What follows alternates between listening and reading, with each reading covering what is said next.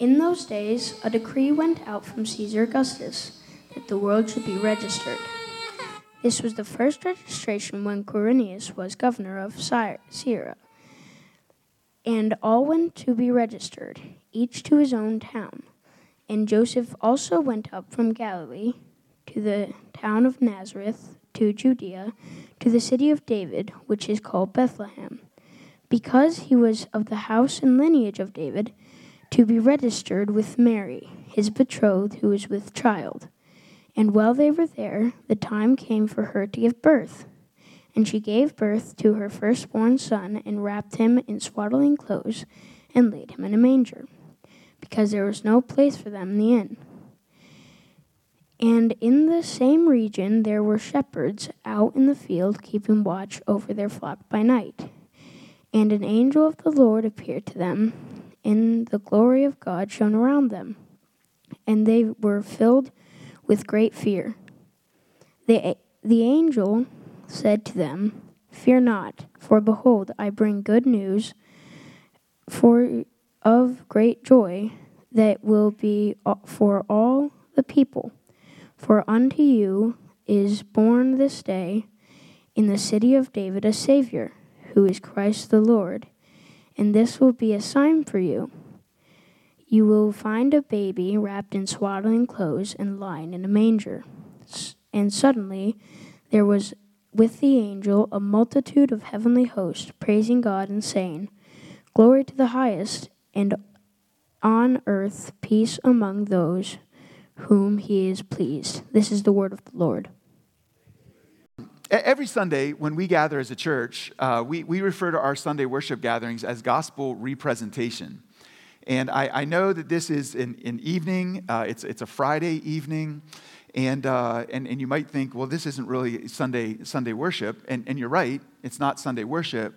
Uh, but our, our goal actually is really no different. Uh, the, the, goal is still the same to, to represent the gospel, to, to hold up this good news about Jesus and, and to look at it again, to rehearse the message of the gospel in the person of Jesus Christ. And uh, the, the, the songs that we have sung, the, the children's video that we watched, uh, the lightlings, uh, these are all invitations for us to, to consider uh, the good news uh, about Jesus. Over these four weeks leading up to this day, uh, we've celebrated a season uh, in the church calendar known as Advent. And, and the word Advent means coming or arrival. And, and as a church, our, our invitation has been uh, to, over these four weeks, uh, to try to put ourselves in the seat of what it would be like to be a Jewish person waiting for the Messiah to come the first time. So hit rewind 2,000 years. And to think of all the Old Testament promises that there would be this one who would come and rescue God's people and waiting and waiting and waiting and going through all the trials and the hardships that the people of God went through, waiting for that Messiah to show up. So we want to, in a sense, try to get in their shoes. What would it be like to be waiting the first time? But then we also remember that here we are in the year 2021, and we're still waiting for Jesus to come a second time. That he did gloriously come 2,000 years ago as a baby, and he lived a perfect life and uh, went to the cross to pay for sin so that we could be reunited to our Father in heaven. Uh, but the job is not done. He said he's coming back. And when he comes back, he's actually going to wipe all sin off the face of the earth. Every tear will be wiped away. No more sin, no more sorrow, no more death. And boy, do we long for that day. We cannot wait. And so here we are in the year 2021, and, and we're still waiting. And so uh, we, we, we remind ourselves that we're actually always in that posture uh, waiting for Jesus to come again. Uh, over these Sundays, uh, we've considered what you might look at as the traditional themes of, of Advent. And we went through the order of love, joy, peace, and hope. And uh, the candles over here, each of those four candles represent uh, one of these themes. And if you were here during these, these weeks, uh, you know that the first Sunday, uh, Lou started us off. he turned to, to, to Isaiah 61. And as Lou uh, walked us through that passage, he explored how God loves to redeem broken things. In Isaiah 61, we see that God is the kind of God who comforts those who mourn. He's the kind of God who brings beauty out of ashes. Lou then pointed us to Romans chapter 5 and said that, that, that the most significant point in time where God did this uh, was when Jesus came, while we were still sinners, Christ came and died for us. That because Christ loves us at our worst moment, we can now love others no matter what. You say, How can that be? Well, the Bible says the only way that we could love is that we were loved first, that God took action, that He was the initiator. Love. Second week was the, the, the, theme of joy. And we stayed in the book of Isaiah and turned to Isaiah 35. As we walked through a few verses, that, that, that relatively small chapter, we saw that God is going to make all things new.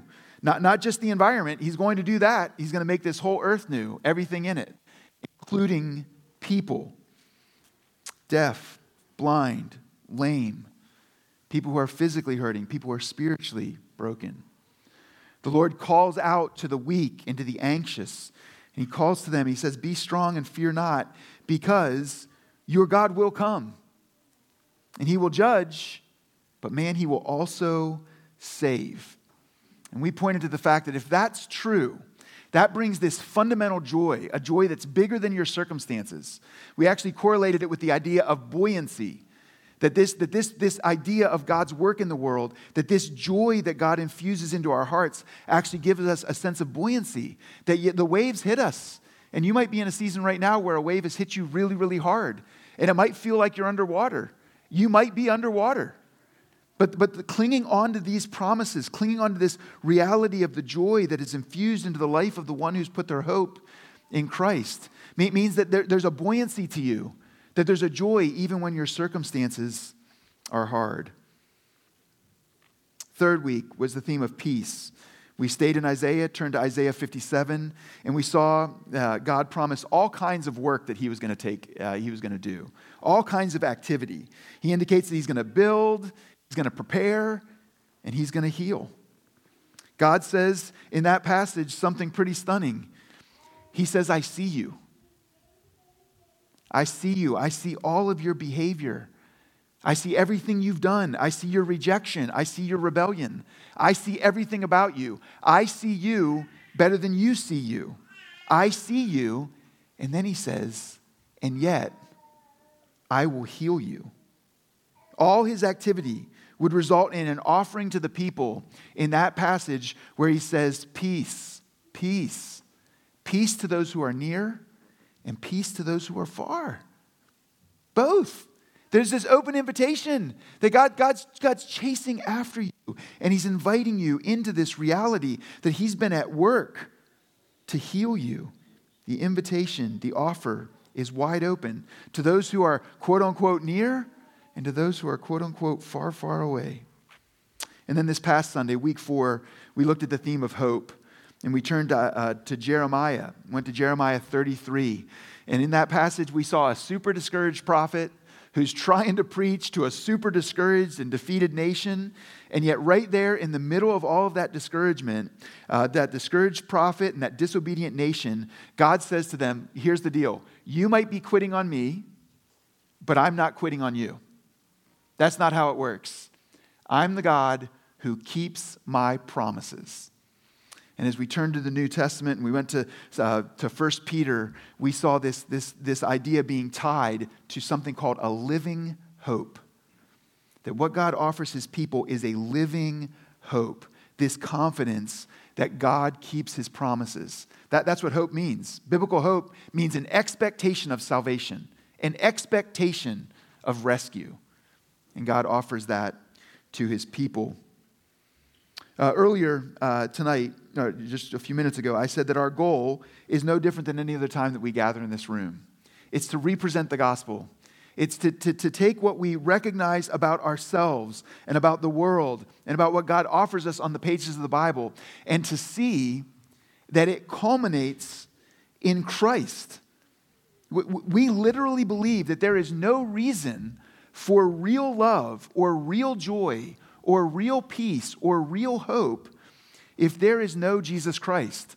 So, on this day, on this night, we get the privilege of lighting the Christ candle, the candle that points us to this good news about the one who has come, Christ Himself.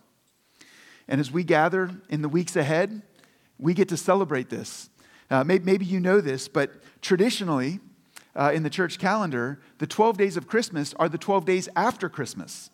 That December 25th starts the party. We were waiting for this one to come. We were waiting for this baby to be born. And now he has been. Now's the time to party. Now is the time to celebrate. And so, if you're like me, I, I, like to take my tree down on December 26th. I like to get the stuff out to the trash. I like to, like, I'm ready for New Year's. The invitation for the people of God is to actually intentionally celebrate the coming of Christ, to invest ourselves in this good news, to celebrate the birth of the King that we have longed for. We celebrate that love, joy, peace, and hope really are ours. Yet, yes, in part right now, but soon, soon in full. It's a glorious picture. We wait in anticipation for his coming, then we celebrate in full joy that he has come. You know, Advent starts in the dark, but it ends right here in the light. So, tomorrow, start your celebration. Don't end it tomorrow, start it tomorrow. It's an invitation for the people of God. You know, the, in the Gospel of Matthew, uh, very early on in the Gospel of Matthew, we find out that Jesus' name is, is Emmanuel, and it means God with us. And you want to know how Matthew ends his Gospel? He ends his Gospel with this promise that I will never leave you or forsake you. So it starts with this declaration that God has come in the flesh, God with us, and it ends with the promise that he's never going to leave us. This is the good news of Christ. Let's pray. God, we thank you for uh, these beautiful, beautiful themes. And we recognize that there's, there's something about those words, about those ideas that resonate with our hearts.